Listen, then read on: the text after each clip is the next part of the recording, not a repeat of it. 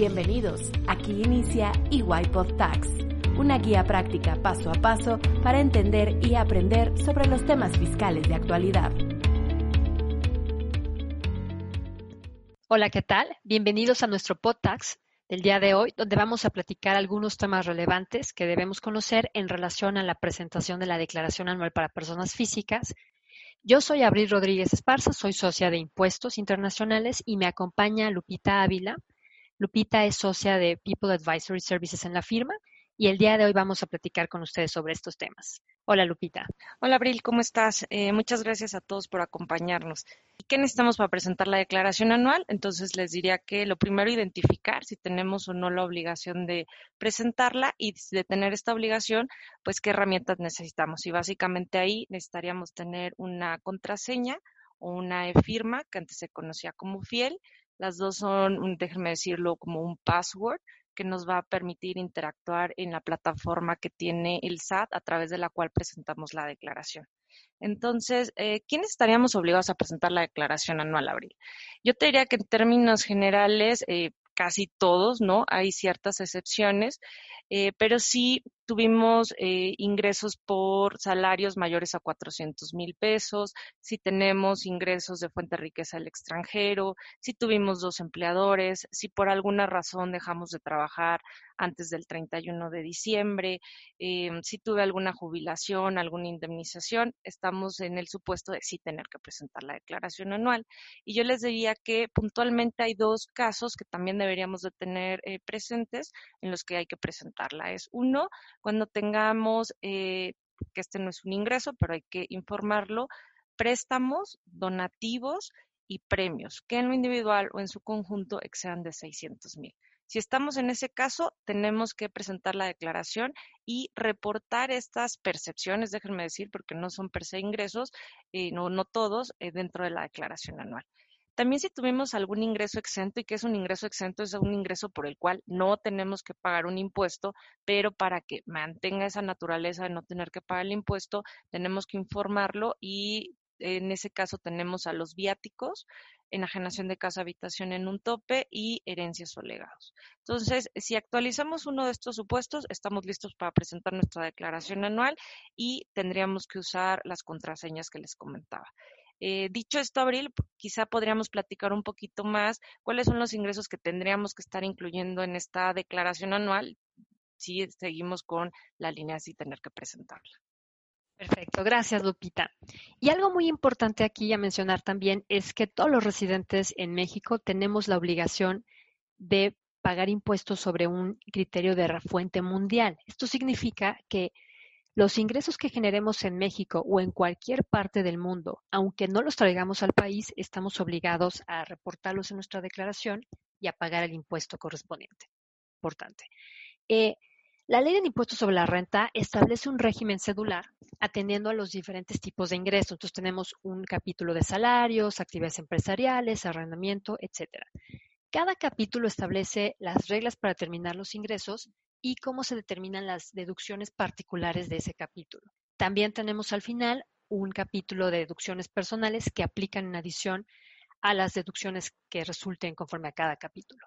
Y en temas relevantes, eh, normalmente cuando tenemos, por ejemplo, ingresos por inversiones en México o por salarios, esa información ya va a estar precargada en nuestra declaración anual, entonces habrá que revisar que sean correctos los datos y aceptarla.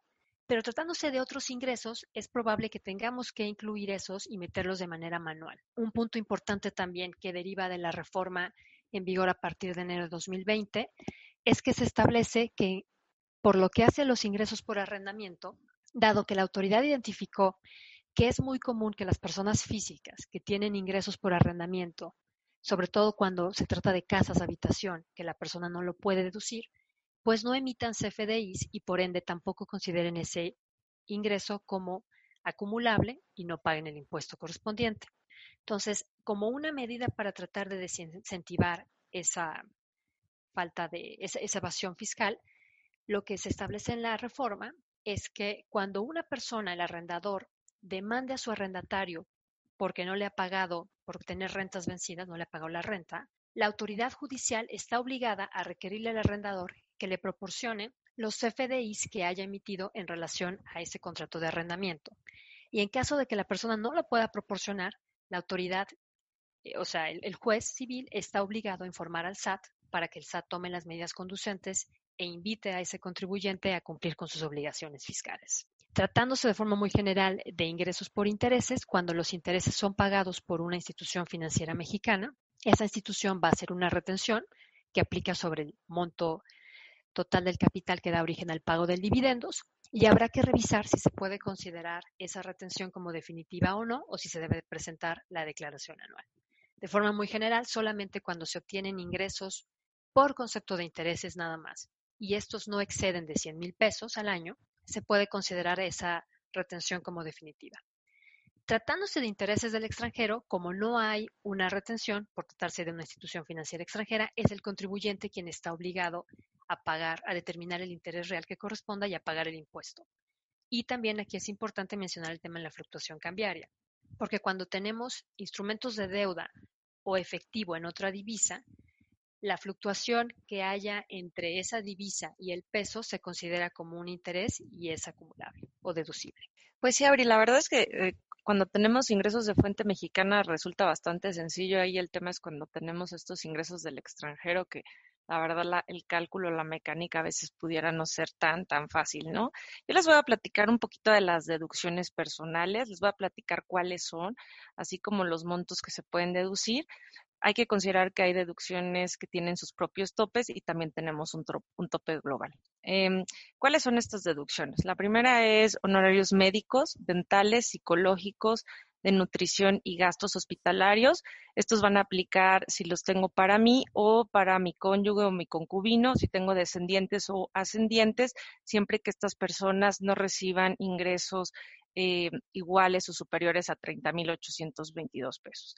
Si tenemos un gasto funerario, también existe un tope de 30.822. Ahí tendríamos que esperar a que acontezca el fallecimiento. Entonces, todos estos primas o seguros que, compramos para cubrir esta pues este evento desafortunado en ese momento no serían deducibles. Los donativos también pueden ser deducibles eh, siempre que los hagamos una donataria autorizada. El SAT tiene una lista de quiénes son estas donatarias autorizadas y este tiene un tope. El tope es del 7% de los ingresos acumulables del ejercicio inmediato anterior o bien del 4% si la donación es a la federación. Intereses reales hipotecarios, es decir, si yo tengo un crédito hipotecario y estoy pagando intereses, seguramente ya recibieron o van a recibir una constancia de la institución financiera donde ellos ya determinan cuáles son estos intereses que pueden deducir. Hay nada más tener en consideración que lo que se puede deducir no es el monto como tal pagado de los intereses, sino el monto que pagamos netos de la inflación del ejercicio. ¿No? que eso es lo que se denomina como un interés real. Si hicimos aportaciones complementarias de retiro, a planes personales de retiro o a la subcuenta de aportaciones voluntarias, estas también las podemos deducir, tienen su propio tope, incentivando el ahorro para cuando lleguemos a una etapa de jubilación y en este caso sería el 10% del ingreso acumulable o bien 154.110. Eh, si compramos una prima de seguro de gastos médicos eh, mayores, también lo podemos deducir. Eh, nada más tendríamos que identificar que esta prima no tenga también eh, cubierto el tema de vida o de retiro, porque si tenemos esos dos componentes, la parte de la prima que cubre em, estas partes no, tendría, no tendríamos posibilidad de deducirlos. Y finalmente el transporte escolar, siempre que sea obligatorio. Em, ahora bien, el monto total a deducir será la cantidad que resulte menor entre el 15% del total de mis ingresos o 154.110 y en este caso no se incluyen ni los donativos ni las aportaciones complementarias de retiro. Hay otros dos conceptos que per se no son deducciones personales, pero que sí podemos también tomar la deducción y van a ser las colegiaturas. Para ese caso tenemos que atender al tope eh, que que se dé en función del nivel escolar que se cursó. La verdad es que no es un tope muy alto, ¿no? Siendo muy honesta. Y también las aportaciones a cuentas especiales y personales para el ahorro. Aquí también podemos tomar una deducción y la misma no puede exceder de 152 mil. Cada una de estas deducciones tienen sus propios requisitos, ¿no? Pero yo quisiera quedarnos eh, con la idea general. Y la idea general es que debemos tener al menos dos cosas. La primera de ellas es necesitamos que nos den un comprobante fiscal, ¿no? Cuando vamos con el doctor, necesitamos que sí nos emita este comprobante. Si pagamos la prima, necesitamos que la aseguradora nos emite el comprobante. Y lo otro es, tenemos que usar el sistema financiero, es decir, los pagos los tenemos que hacer con tarjeta electrónica, tarjeta de crédito, de débito, cheque. Si es en efectivo, automáticamente está descalificada la deducción. Entonces, eh, pues los invito ahí a que, a que sí tomen eh, estas consideraciones para que al final del ejercicio, pues todos estos gastos que estén haciendo los puedan deducir, tomando en consideración que, bueno, lamentablemente habrá un tope, ¿no? De lo que se puede tomar, que se puede deducir. Em, Finalmente quisiera ah, platicarles algunas de las novedades que están en la página del SAT y que creo que si tienen un poquito curiosidad vale la pena que se pongan a navegar en ella porque este año el SAT tuvo al menos tres herramientas, ¿no? Eh, la primera de ellas se llama visor de nómina. Y cuando ustedes entran a la página del SAT, eh, la verdad está dentro de, de, la página de inicio. Y si ustedes ingresan ahí, lo que van a poder ver es que el SAT ya tiene en una página donde ustedes pueden identificar cuáles son los ingresos que su empleador ya le reportó al SAT y que van a ser los que salgan precargados en su declaración anual.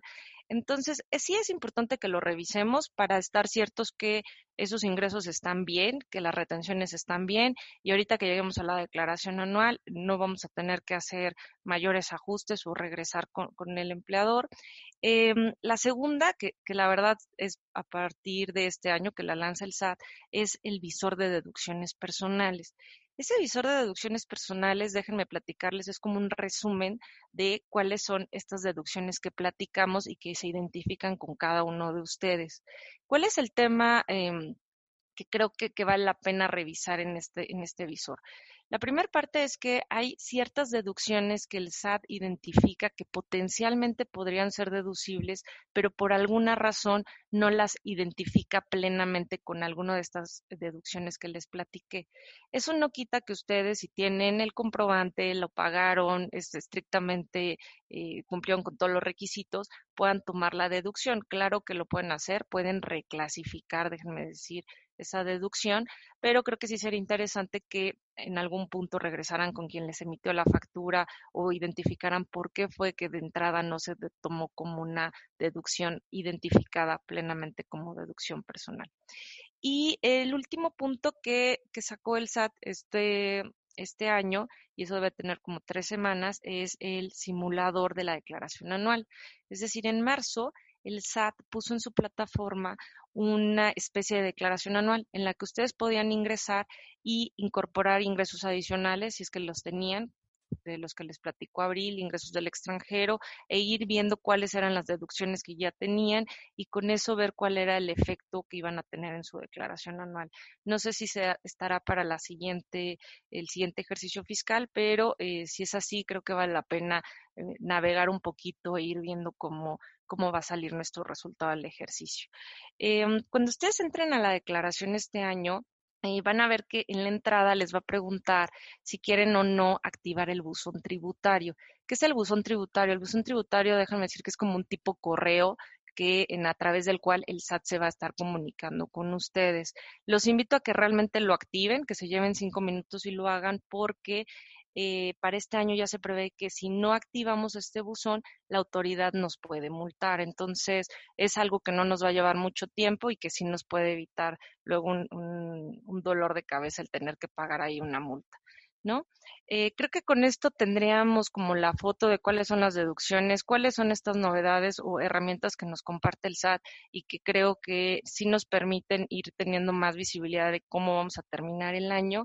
Y, y no sé si de esto crees que algo más pudiéramos compartir, Abril, en esta plática. Gracias, Lupita. Sí, me gustaría nada más comentar en relación al tema de donaciones.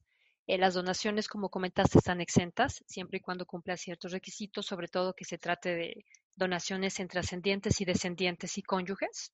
Y algo muy importante es, además de tener la obligación de reportar el monto de la donación en la declaración anual como un dato informativo, es muy importante tener todo el soporte, es decir, el contrato de donación ejecutado ante un notario público mexicano, porque en caso de una auditoría Si no se tiene el contrato, se presume que no existió la donación. Totalmente de acuerdo. Pues yo creo que ahorita sería eh, presentar nuestra declaración anual. Eh, si estamos en una posición de saldo a favor, esperar a que salga automática. Ahí nada más, por favor, considerar que solo serán automáticas si son menores a 150 mil pesos. Si son mayores, tenemos que hacer un proceso adicional. Completamente de acuerdo. Pues muchas gracias, Lupita, y muchas gracias a ustedes por acompañarnos en el podcast del día de hoy. Los invitamos a que visiten nuestro sitio web. Tenemos un apartado específico para la Declaración Anual de Personas Físicas, donde pueden consultar algunas preguntas y respuestas. Y los invitamos también a que nos sigan en nuestras redes sociales. Gracias. Si necesitas más información al respecto, escríbenos a markets.tax.mx.iguay.com.